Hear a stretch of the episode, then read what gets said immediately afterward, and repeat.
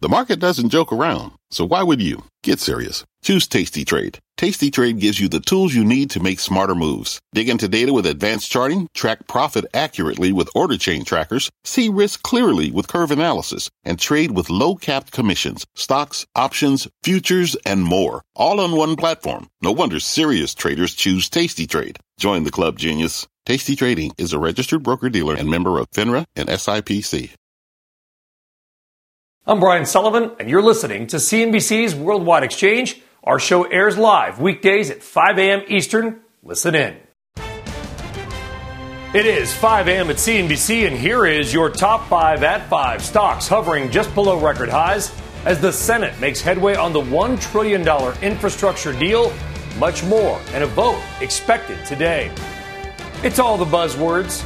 AMC embracing meme stock mania giving retail investors a rare platform after reporting its latest numbers and tipping its hat to Bitcoin along the way. COVID still getting the headlines, but is there a new health threat looming? One hitting kids. We're going to talk more about it this morning. A big deal for Barstool, as one sport is in talks with the company about streaming live games on its platform. And say it ain't so. They're anxious in the Hamptons as the bubbly appears to be running on empty. Uh oh. It is Tuesday, August 10th, and this is Worldwide Exchange.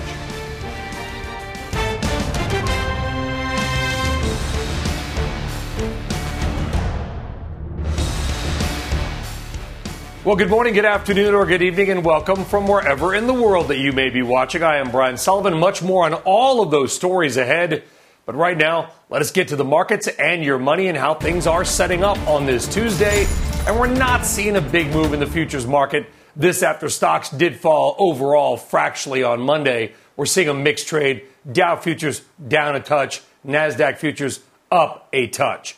But let's get right to crypto because crypto has been the hottest market of all in the last couple of days and weeks. Ethereum up another 5% on Monday and up again right now, six tenths of 1%. And watch Bitcoin. It broke back above its 200 day moving average. Could be, could be a very positive technical sign. Certainly something to keep an eye on with Bitcoin at over 46,000, Ethereum at 3168. Oil also back up this morning. It had a terrible session yesterday. It fell a number of percent, but we are up again right now to 67.91. A lot of concerns about China, demand, oil buying, as well as a rising U.S. dollar hit WTI yesterday, but a bit of a bounce back right now. Crude oil is up 2% to just under 68 bucks. All right, that's what's happening here. Let's find out what's happening around the world. Trading in Europe is underway. Let's get the trade, some of your top stories there with Julianna Tatelbaum in London. Good morning, Julianna. Good morning, Brian. Well, here in Europe, we're off to a fairly muted start. Generally, European equity markets are trading higher, but we have come off the absolute highs of the morning. So as you can see here, green for the majority of regions, uh, the UK being the exception. The FTSE 100 currently trading down just about 0.1%. So nothing major. Of course, August, a typically slow month for European trade with many um, investors, traders on holiday. But worth noting that we did see some outperformance in Europe yesterday relative relative to the U.S., the main benchmark, the Stoxx 600, inched about 0.15% higher in yesterday's session. Turning to sectors, uh, this is what the split looks like this morning. The majority of sectors are trading higher. Travel and leisure, the key outperformer this morning, bouncing back after some underperformance yesterday, up 1.2%. On the downside, banks, autos, and basic resources and retail, the only sectors trading below the flat line. A few key corporate stories in focus this morning. Let me turn your attention to them now. SoftBank has posted a 39 9% fall in first quarter net profit, but the group's tech investment Vision Fund posted a profit of over $2 billion. On China, SoftBank CEO said he wants to wait and see what impact China's regulatory action will have on the stock market. And once that becomes clear, they will resume active investment in the country. So some interesting comments there. Meanwhile, HelloFresh, Germany's uh, meal kit delivery company, saw its revenues jump 1.6 billion euros in the second quarter as year on year growth in its core U.S. market rose rose by 61%. And in the travel space, IHG Hotels and Resorts has returned to profit in the first half. The owner of the Holiday Inn brand also scrapped its dividend as it looks to cut costs. So those are the key corporate stories in focus this morning in Europe. Brian, we'll hand it back over to you. All right, Julia, thank you very much. Appreciate it. We will see you tomorrow morning. All right, right now, let's get some of this morning's other top stories, including potentially a big new bid for a train company and maybe the ultimate win for one Mr. Dave Portnoy and Barstool. Bertha Coombs is here now with those. Bertha, what do we have happening on this Tuesday morning? Well, good morning, Brian. Boston Fed President Eric Rosengren is adding his voice to the growing number of central bankers saying that the Fed should begin to dial back its extraordinary support for the U.S. economy by this fall. Speaking with the Associated Press, Rosengren says the bank should announce that it will begin reducing its $120 billion bond purchases in September. Meantime, Canadian Pacific is reportedly planning to make a new boosted offer for Kansas City Southern, reigniting a takeover battle with rival Canadian National Railway. According to the Wall Street Journal, Canadian Pacific's board of directors met yesterday to authorize a new bid that values KSU at near $300 a share, or about $27 billion. But the journal adds there's no guarantee Canadian Pacific will follow through with that bid. And the New York Post is reporting Major League Baseball is speaking with Barstool Sports about moving having national midweek games streamed on the site's platforms with a partnership potentially creating a new type of broadcast with a focus on in-game gambling. According to the report, the talks started relatively recently and an agreement is not a certainty. The MLB currently has national TV deals with Fox Turner and Disney's ESPN. Brian, I got to think that if you were Pete Rose, you're kind of scratching your head at that news. I mean, it really is amazing. We've kind of seen how this is going to go. Sports betting is legal in so many states. This intersection of media and gambling, in game stuff, I mean, it was hard not to see how it's going to come, but you're right. I mean, one Mr. Pete Rose has got to be just like, really? Reinstate me. Yeah, if you don't know who Pete Rose is, if you're too young, Google it, kids. He was uh, he's one of those people who, at this point, never will enter the Baseball Hall of Fame because of gambling allegations. Yeah, correct. And uh, by the way, I'm looking here at the standard standings here. You're a Red Sox fan, I believe. You're four games out of the top. Tampa Bay. You're still in it, at least. We're at the Coombs. We'll see in a few minutes. Yeah. Hey, you've won a bunch in the last few years. I'm an Angels fan. We haven't done anything. Worth it. thank you. All right, meantime, let's switch gears. Big news on Capitol Hill as the Senate prepares to vote on the bipartisan infrastructure package. Senate Majority Leader Chuck Schumer locking in a deal to hold a final vote at 11 a.m. Eastern Time today. Vote needs a simple majority to pass, and it is expected to get that and maybe a few more, as 19 Republicans already joined all 50 Democrats in voting for support of the bill. And with Senator Lindsey Graham's now return to the Senate floor today, that number could tick higher by one.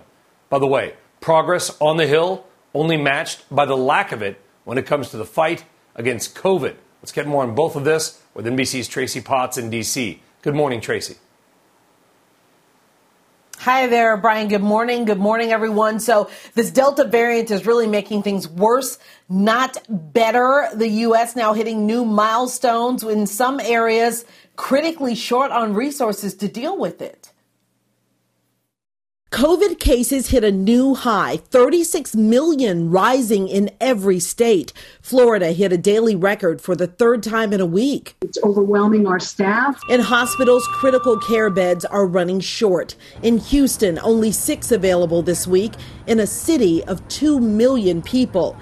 Estefany Lopez's 11 month old daughter had to be airlifted 150 miles away. It was just very, very overwhelming heartbreaking experience. The Pentagon will require COVID vaccines for service members by mid September. In a statement, President Biden said he strongly supports the move to ensure force readiness. Some Republicans disagree. Federal government ought to get the living daylights out of our life and stop telling us how to lead our lives. Florida's governor has banned mask mandates. There will be no restrictions and no mandates in the state of Florida. But as schools reopen today, we have one ask wear a mask.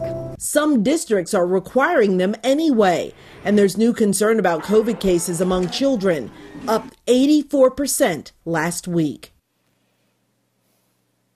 And doctors say some of those kids were otherwise healthy. Meantime, Brian, here on Capitol Hill, uh, as the Senate takes up infrastructure, they will immediately after that take up this three and a half trillion, what Democrats call human infrastructure bill on health and education and the environment. The House set to take up both when they come back next month. Tracy Potts in DC. Tracy, thank you very much. Good morning. Appreciate it. All right, there was a lot more to do on this busy Tuesday when we come back. We're going to lay out the good, the bad, and the ugly when it comes to the latest round of earnings. Plus, a leading New York City doctor who says shaming people into getting vaccinated is the exact wrong approach and why it may disproportionately hurt communities of color. And later on, as more companies shelve or delay returns to the office plans, we'll get a closer look at the health of the hybrid workforce. The CEO of Avaya will join us with what the workforce this fall may really look like. Stick around.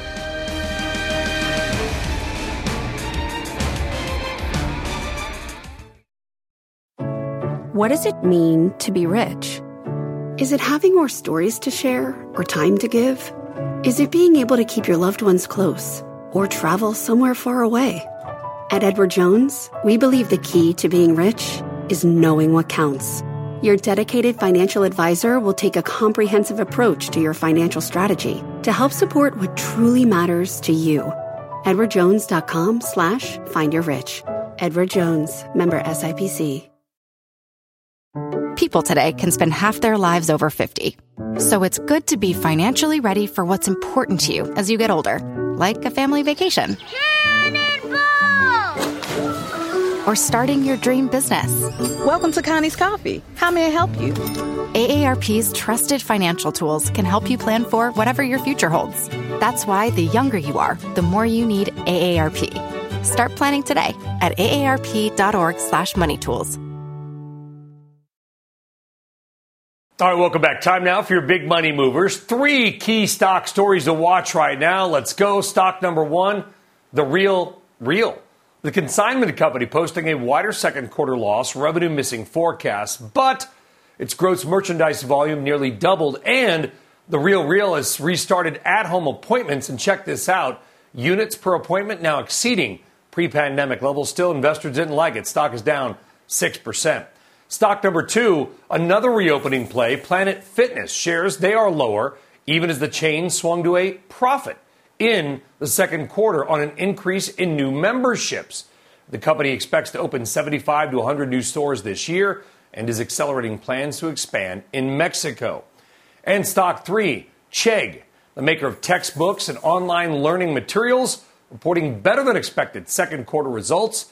Chegg also projecting full year revenue guidance that tops analyst estimates Chegg up 3.5%.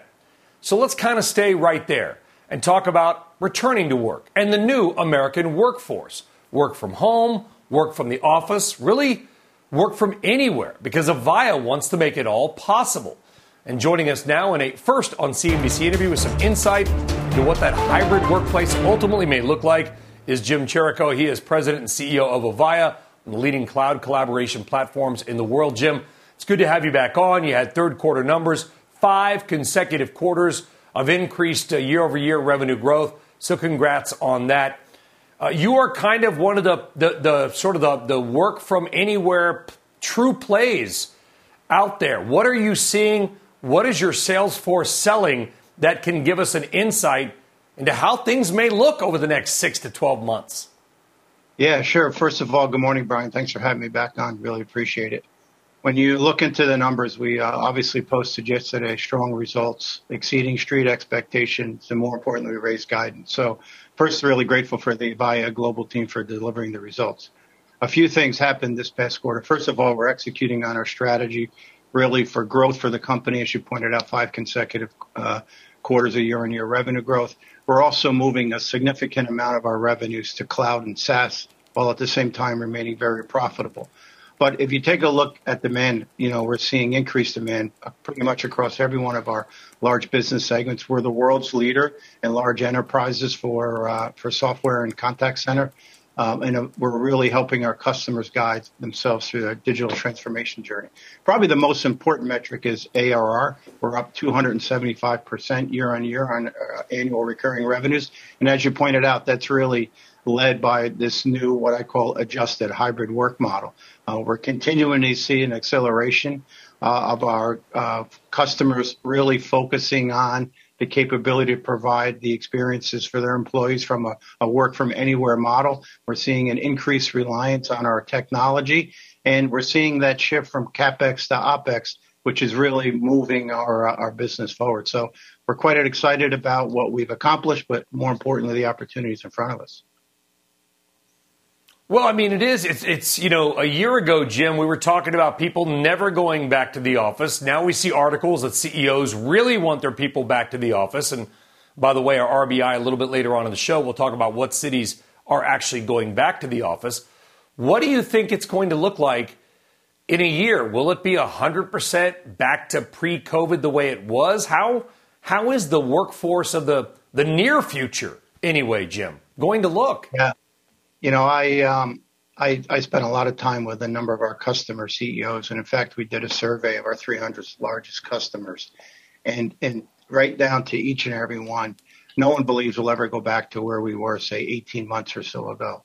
Uh, at the same time, I, I do believe there'll be uh, a hybrid model, and they all believe there'll be a hybrid model whereby the folks will be in the office uh, when and if they're they're needed, and the capabilities that we're providing to our customer base around, you know, this move to work from anywhere is permanent. And you're seeing what was, you know, uh, technologies, I'll say that were emerging 18 months ago are front and center and driving a significant amount of revenues. And it is for us in our cloud and SaaS models. So, no, I don't think we'll ever go back to where we were 18 months ago, uh, but I do think we'll start to see more of a, a hybrid work environment.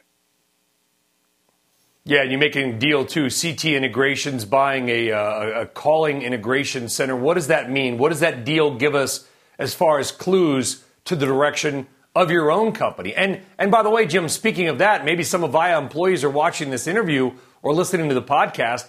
What's your own workforce going to be doing this fall?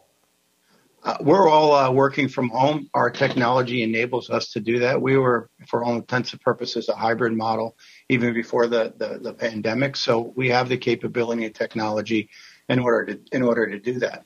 Um, but that CT Integrations is a, actually a, a, pretty unique uh, acquisition for us. What it is is it's an opportunity for us to accelerate our move to cloud. They have some pretty unique digital capabilities to really drive to the next uh, sort of technology, the next generation, and that's all around what I'll call a composable enterprise, really focusing on how our customers can deliver a better customer experience for, for their customers and what this acquisition allows us to do. In the old days, when you would do a software upgrade, you would have a very complex, very heavy one time implementation that would take months.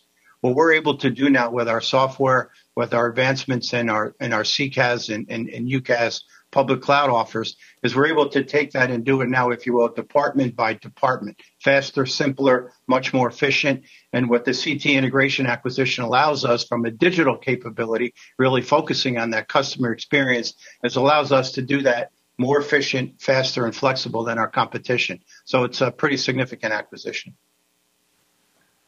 Jim Chirico of Avaya. Jim, we appreciate you coming on nice and early. It's it's a hybrid model, right? I mean, But the hybrid model's at 5:15 a.m. But Jim, we do appreciate it very much. Insight into the work from uh, the future office. Jim, thanks. Have a great day. Yeah, you too. Thank you, Brian. All right, you're welcome. All right, so much left to do on this busy Tuesday. On deck, box office Bitcoin, a legendary supercar may be coming back but as a hybrid. And Netflix apparently wants you to do a casting call. Your top trending stories ahead.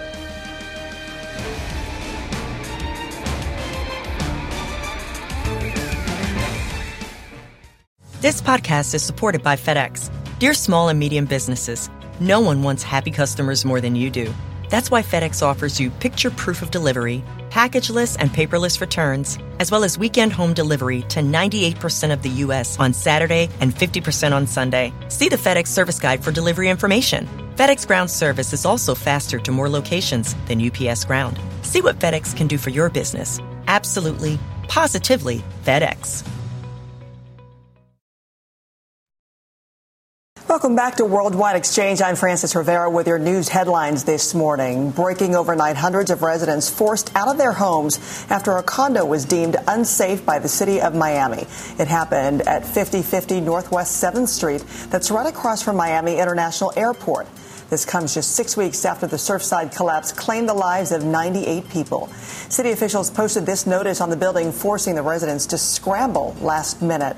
The condo has 137 units. City officials are working to help relocate those residents. Severe storms canceled more than 300 flights at Chicago's O'Hare International Airport as thunderstorms capable of producing a tornado barreled toward the area. According to the Chicago Department of Aviation, a ground stop was issued at the airport. Several tornadoes reportedly touching down outside the city. One twister even caught on camera in Burlington, Illinois. According to the New York Post, there is a champagne shortage hitting the Hamptons. The owner of one social club told the Post demand has been higher this year with more people there hitting the beach and labor shortages affecting supply during the pandemic. Brian, so some people are having to resort to have to fly in their own bubbles on a private plane, mind you, cases of them, mind you, to get their fix. If not, what a travesty have to resort to some cava or, or prosecco there in the Hamps. I, I, I mean, it's it's the end of days. Yeah. It is the end of days having to drive in your own champagne in the Hamptons and labor shortages. By the way, all we hear when we hear about labor shortages pay them more. You know, you Yeah. think in the Hamptons they might be able to afford to do that. What do you think, Frances? Well, that's what I do. I mean, there you, to go private for the cases, 15 cases, I think that report said, for a private party. All this weekend after weekend, or even during the week until Tumbleweed Tuesday, when everybody blazes out. But with COVID, who knows? They might be staying out there. Everybody's been, unfortunately, I mean, everybody's been hitting the bottle, it feels like. And uh, what do they call rose in the Ham- Hamptons Gatorade? Yeah, I think is Hamptons what Gatorade. somebody said. Yeah, that's pretty much it. They Frances, basically thank you said, very much. Yeah, take care. No, go ahead. Oh, the reporter said, you know, the champagne in the Hamptons, not having it is like Maine without lobsters in the summer. So there you go. Oh, I know. Well, how do they how do they take a bath? Uh, yeah, Frances, you know, thank you. Tough life. All right.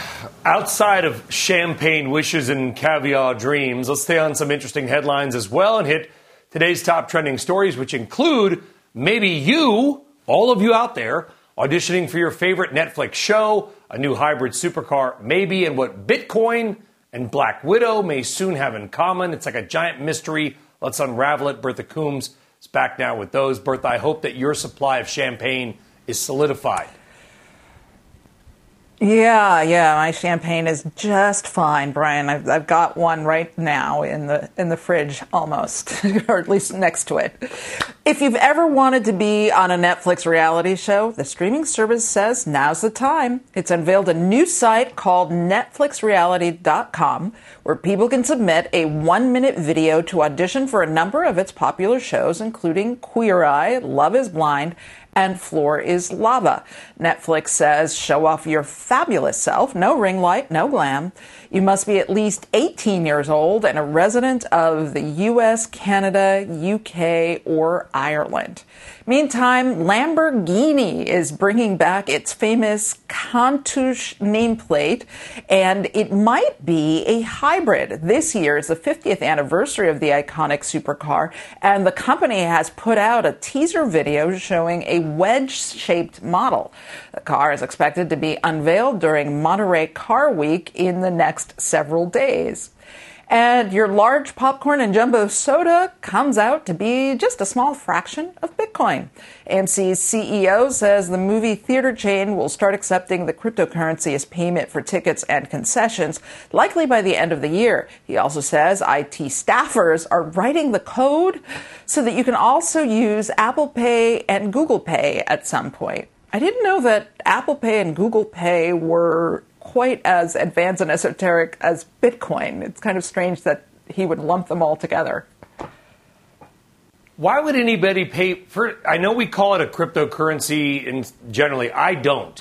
Uh, I try not to. Why would anybody pay for anything with Bitcoin or any other crypto? I mean, you could end up wildly over or underpaying. I, I have no idea why it's accepted. I, I, I like crypto. I'm just saying it's not a currency.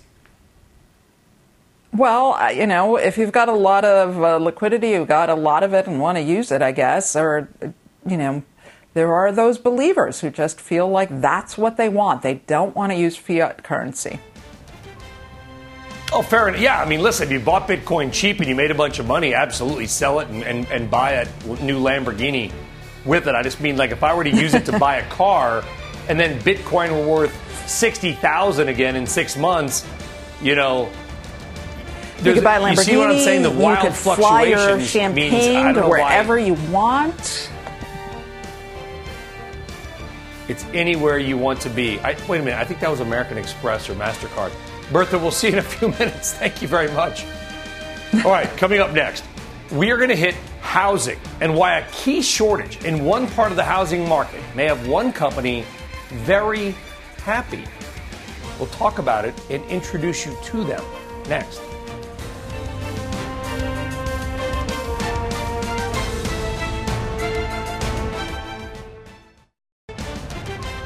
Will the everything rally keep rolling today? Crypto up again as the Senate seeks to solidify that $1 trillion roads, rails, and bridges spending bill today. COVID concerns, though, remaining on the forefront of Wall Street and Washington's radar.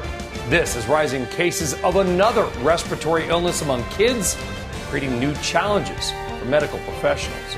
And your morning RBI is about returning to the office in the cities where people are back and where people are still staying home.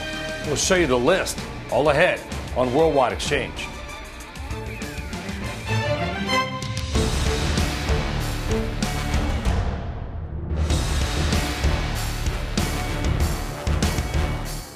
Well, welcome or welcome back, everybody, and good Tuesday morning. Hope you're having a great start or end to your day, depending on where in the world you might be. Here's how your money and investments look as we are about halfway through the 5 a.m. hour. We are seeing not a big move in stock futures, a mixed trade right now. Dow futures down 13 points, NASDAQ, though, up 19. Flip a coin. The way the market goes today, really anybody's guess. All right, in the meantime, let's get more of this morning's top stories. What else is actually happening, including that big vote on infrastructure and shares of one retail trader favorite taking back off. Bertha, who solidified her champagne storage in the commercial break, is now back with details on this. Bertha, good to see you. It's been a while. Yeah, thanks, Brian. So the Senate is poised to approve that more than $1 trillion infrastructure package this morning. Majority Leader Chuck Schumer says lawmakers there will begin voting on the legislation around 11 a.m. The bill is expected to pass with 19 Republicans joining the chamber's 50 Democrats supporting the plan, marking a rare display of GOP support for one of President Biden's initiatives. Once approved, the infrastructure plan then heads to the House, where it faces less certain path. Meantime, shares of AMC are on the rise this morning after the company posted a narrower than expected loss for the second quarter.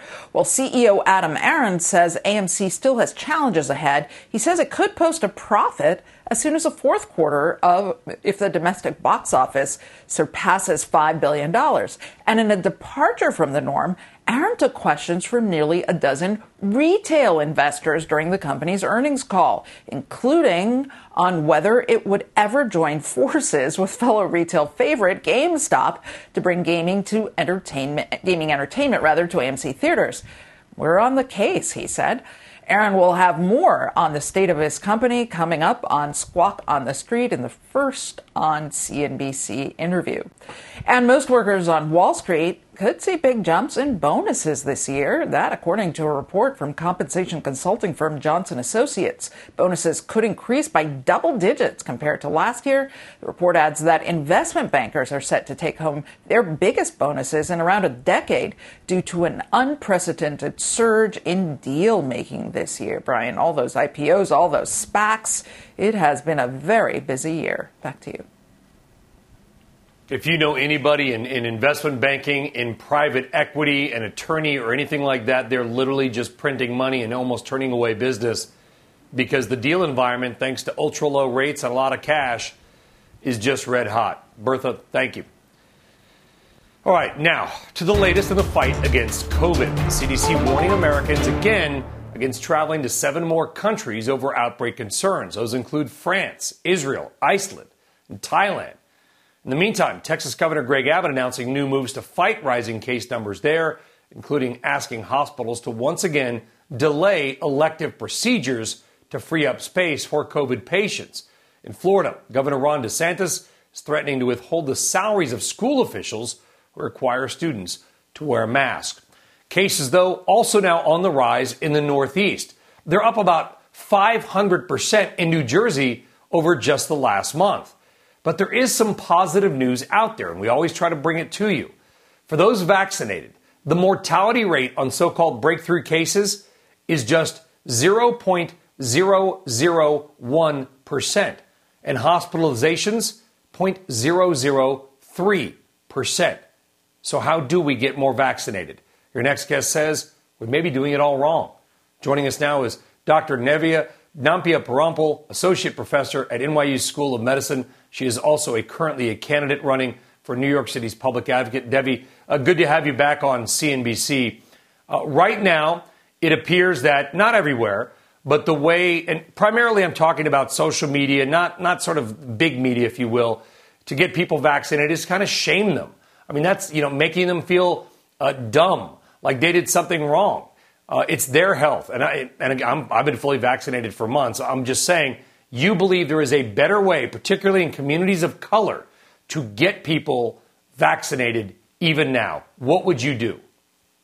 Well, I think that we need to focus more on encouraging people, answering their questions more, getting the FDA approval, and then having these more lengthy discussions with the medical community one on one with doctors. I think the way we're going about it isn't exactly right. And this is happening even in big media, not just social media. So these punishments, like let's say in New York City, for example, with the mandates, I don't think people necessarily understand what's involved in a mandate. So it's more than encouragement. It's actually that people can lose their jobs if they don't get vaccinated and they try to report to work, or that people can potentially be arrested if they try to show up in social settings and don't leave if they're unvaccinated. So when you consider, for example, in New York City that, you know, by percentage, a lot of these people who are unvaccinated are minorities, then, then that's even more concerning. It could potentially be considered, considered discriminatory. So in those communities, you know, there may be, again, this long history of mistrust of the government. So if we want to build back trust, we have to do that in small steps, not necessarily take actions that might worsen that feeling of mistrust. Because who are you going to call in these situations? Are you going to call the police to enforce this? Uh, you know, I don't think the police are going to want to come. So then who does it fall on? The small business owners to enforce it? I mean, we already have problems where the International Auto Show, for example, has canceled its show. Now, that might be, for example, because of the variant itself, yeah. the Delta variant, but it could also be because of some of these strategies that we're taking here. I mean, the medical community can talk to people one on one. but in that case, people have to come forward and then talk to the doctors. But if they feel stigmatized, like the medical community may be against them, or there's nothing available to them besides the vaccine and the masks, then they might not come yeah. forward but we actually have antibody treatments. There are other things available that can help people if they come in early enough that can actually speed up and uh, speed up the uh, the resolution of the virus potentially, and maybe keep them out of the hospital and keep them out of the ICU. It's a good point because shaming people into then never doing what they should be doing is a losing strategy on so many levels. And to your point, if you mandate certain things, can't go here, can't go there, for those who maybe there are some people that just can't do it for medical reasons, they're going to be cast out. I want to talk about something else, doctor, because we just did a report earlier in the show about kids in COVID, and it's a real risk. But we know that kids generally are going to be fine. There is something new. It's not new, but it's out there. It's called RSV. I can't pronounce it, by the way. It's a respiratory virus. It tends to come, it's kind of like the flu, comes every year. It disappeared last year in part because of, according to the CDC, our mitigation techniques. It's come roaring back and earlier. What can you tell? There's some parents watching right now, them about RSV, their kids, and what to look for because a lot of kids are going to the hospital, not for COVID, but for RSV and other flu like illnesses right now. Exactly. So RSV looks like the common cold. So for a lot of kids, it'll be totally fine. It won't put them in the hospital. But for medically fragile children, also for adults, it can actually put you in the hospital or in the ICU.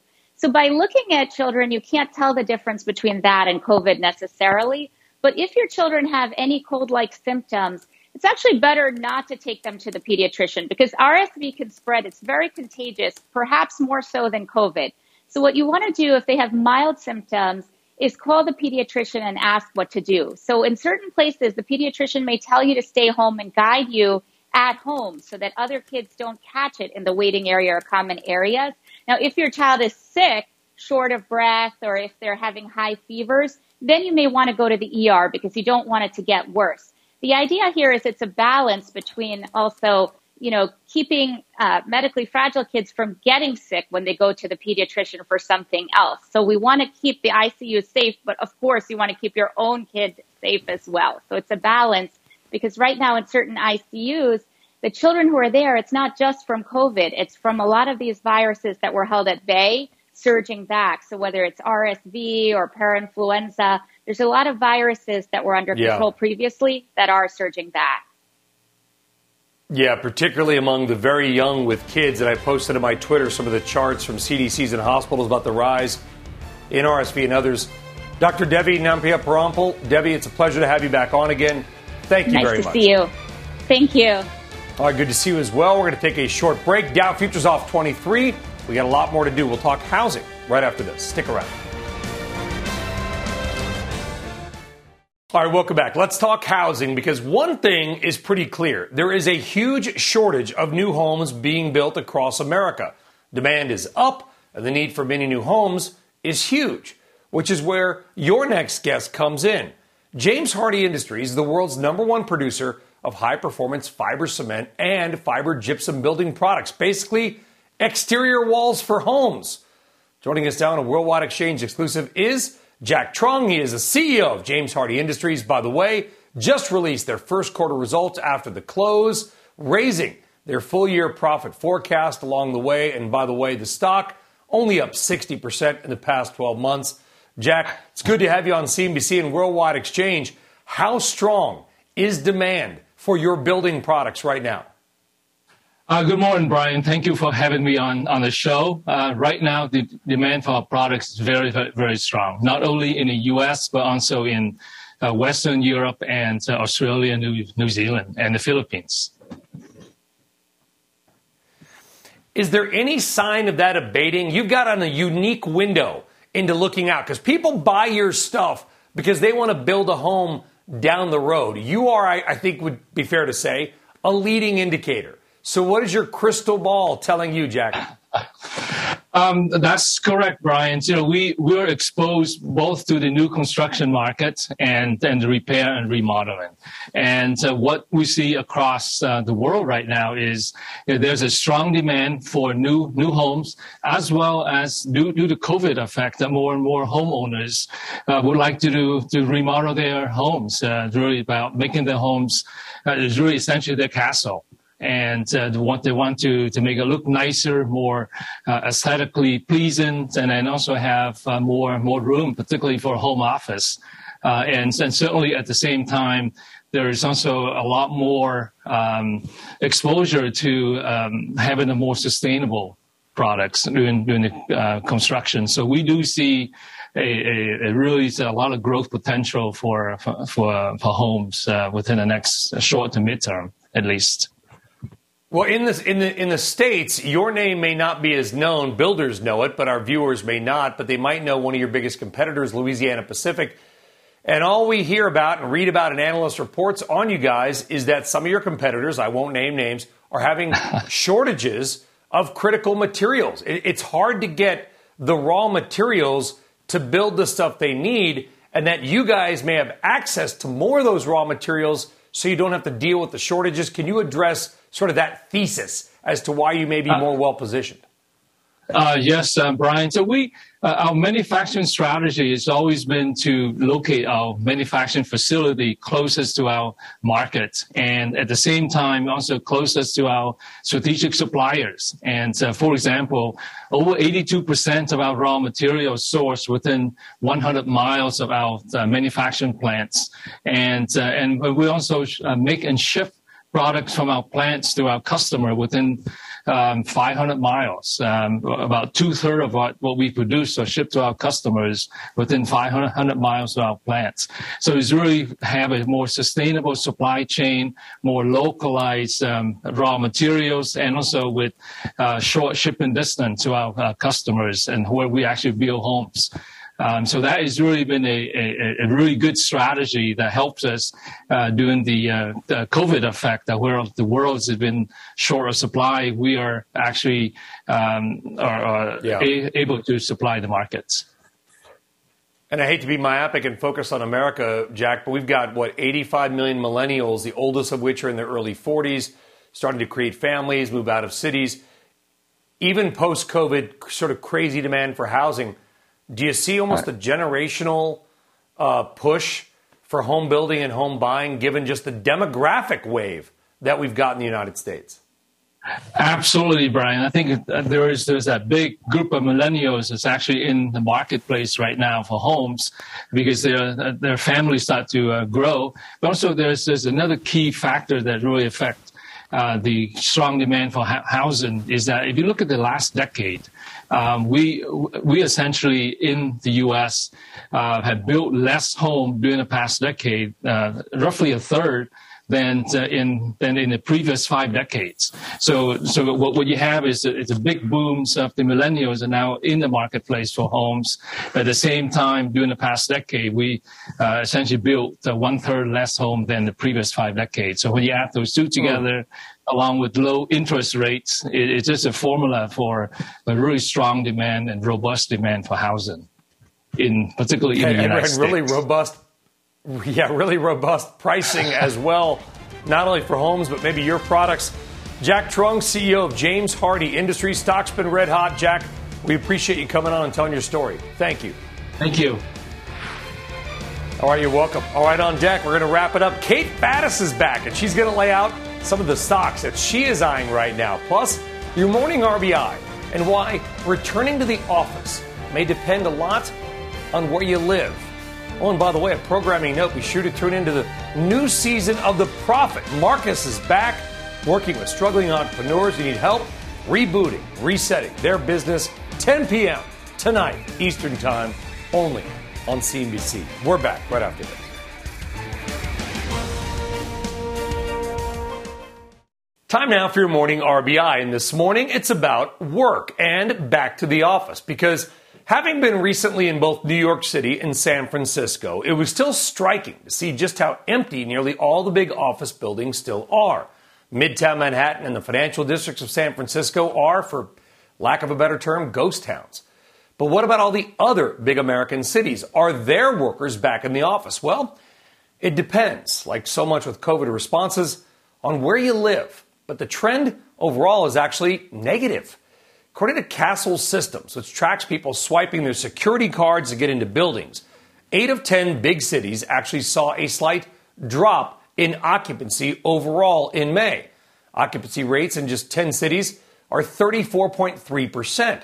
But look at that chart. The average doesn't tell the tale because it's very different in different places. The big three of Texas, Houston, Dallas, Austin, they've got about half or more than half of their people back in an office building. Of course, we'll see if the recent COVID surge changes that. Well, look at the very bottom.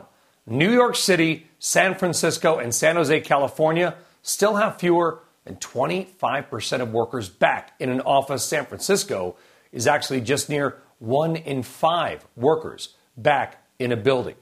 Now, Kastle does expect those numbers to rise. With the rise of new cases among the unvaccinated, back to the office may end up on the back burner. Random, but interesting. Well, let's stick with real estate of a different kind because it's the focus one of your next guest stock picks. Joining us now is Kate Faddis, Grace Capital founder and CEO. Uh, this is about as far away from back to the office as you can get. I've never heard of this company, but if you go to a state where cannabis is legal, you see lines out the door or, or drive up shops with cars, industrial commercial real estate for cannabis. The company is? IIPR, Brian. Thank you for having me this morning. And I think it's one you should learn about. So here's the thing cannabis is legal in 12 states, but it's illegal federally. So this means that a lot of banks, a lot of companies don't want to deal with cannabis companies. Now, if you do deal with one, you're not coming into, uh, they're not paying for their bills with $100 bills and uh, brown paper bags. Okay, you can still use a banking system, but the regulations are onerous. So IIPR has created a niche for itself, understanding these regulations, getting around them, working with them. So they buy the property on behalf of the companies and they, they do a sale lease back. It's a REIT, it's a real estate company, it's a 2.45% yield. Cannabis is a $20 billion industry growing 5 10% a year, expected to be 25 billion in a few years. So this is one we think it's great. What we like about it is that it's a secular growth story. And I've got some other ideas for you. Yeah, I saw one of them here because we know that people bought one of three things during COVID, Kate. They bought a house, they bought a car, or they bought a pet, or maybe they bought all three of the of the above. This may be the first time an Idaho company is recommended on Worldwide Exchange. Tell us about PetIQ. Okay. PetIQ is another one. Now, PetIQ is, you know, it's a little damaged. The stock is down by 30% in the last month or so because they missed uh, earnings, they missed their numbers.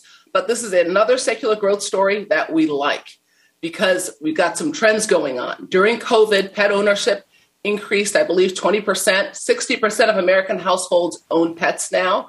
You got the trends of pet humanization. Pets are coming into our homes. They're living longer. They need more medicine. They're getting diabetes. They're getting some of the problems we're getting. And people want to take care of their pets. So medications used to be sold in vet, yeah. vet clinics. Now people want to go into the grocery store, their Kroger. They want to buy their uh, their pets. So this is another one we yep. think is a winner long term. Long term. It's a different fat cat play in a different way. Kate Faddis of Grace Capital, PetIQ, and Industrial Cannabis Real Estate Always a pleasure, Kate, to have you on. Thank you very much. That wraps Thank it up you. here for us on Worldwide Exchange. I'm off tomorrow. See you Thursday. Squawk is next. Have a great day. You've been listening to CNBC's Worldwide Exchange. You can always catch us live weekdays at 5 a.m. Eastern only on CNBC. This podcast is supported by FedEx. Dear small and medium businesses, no one wants happy customers more than you do.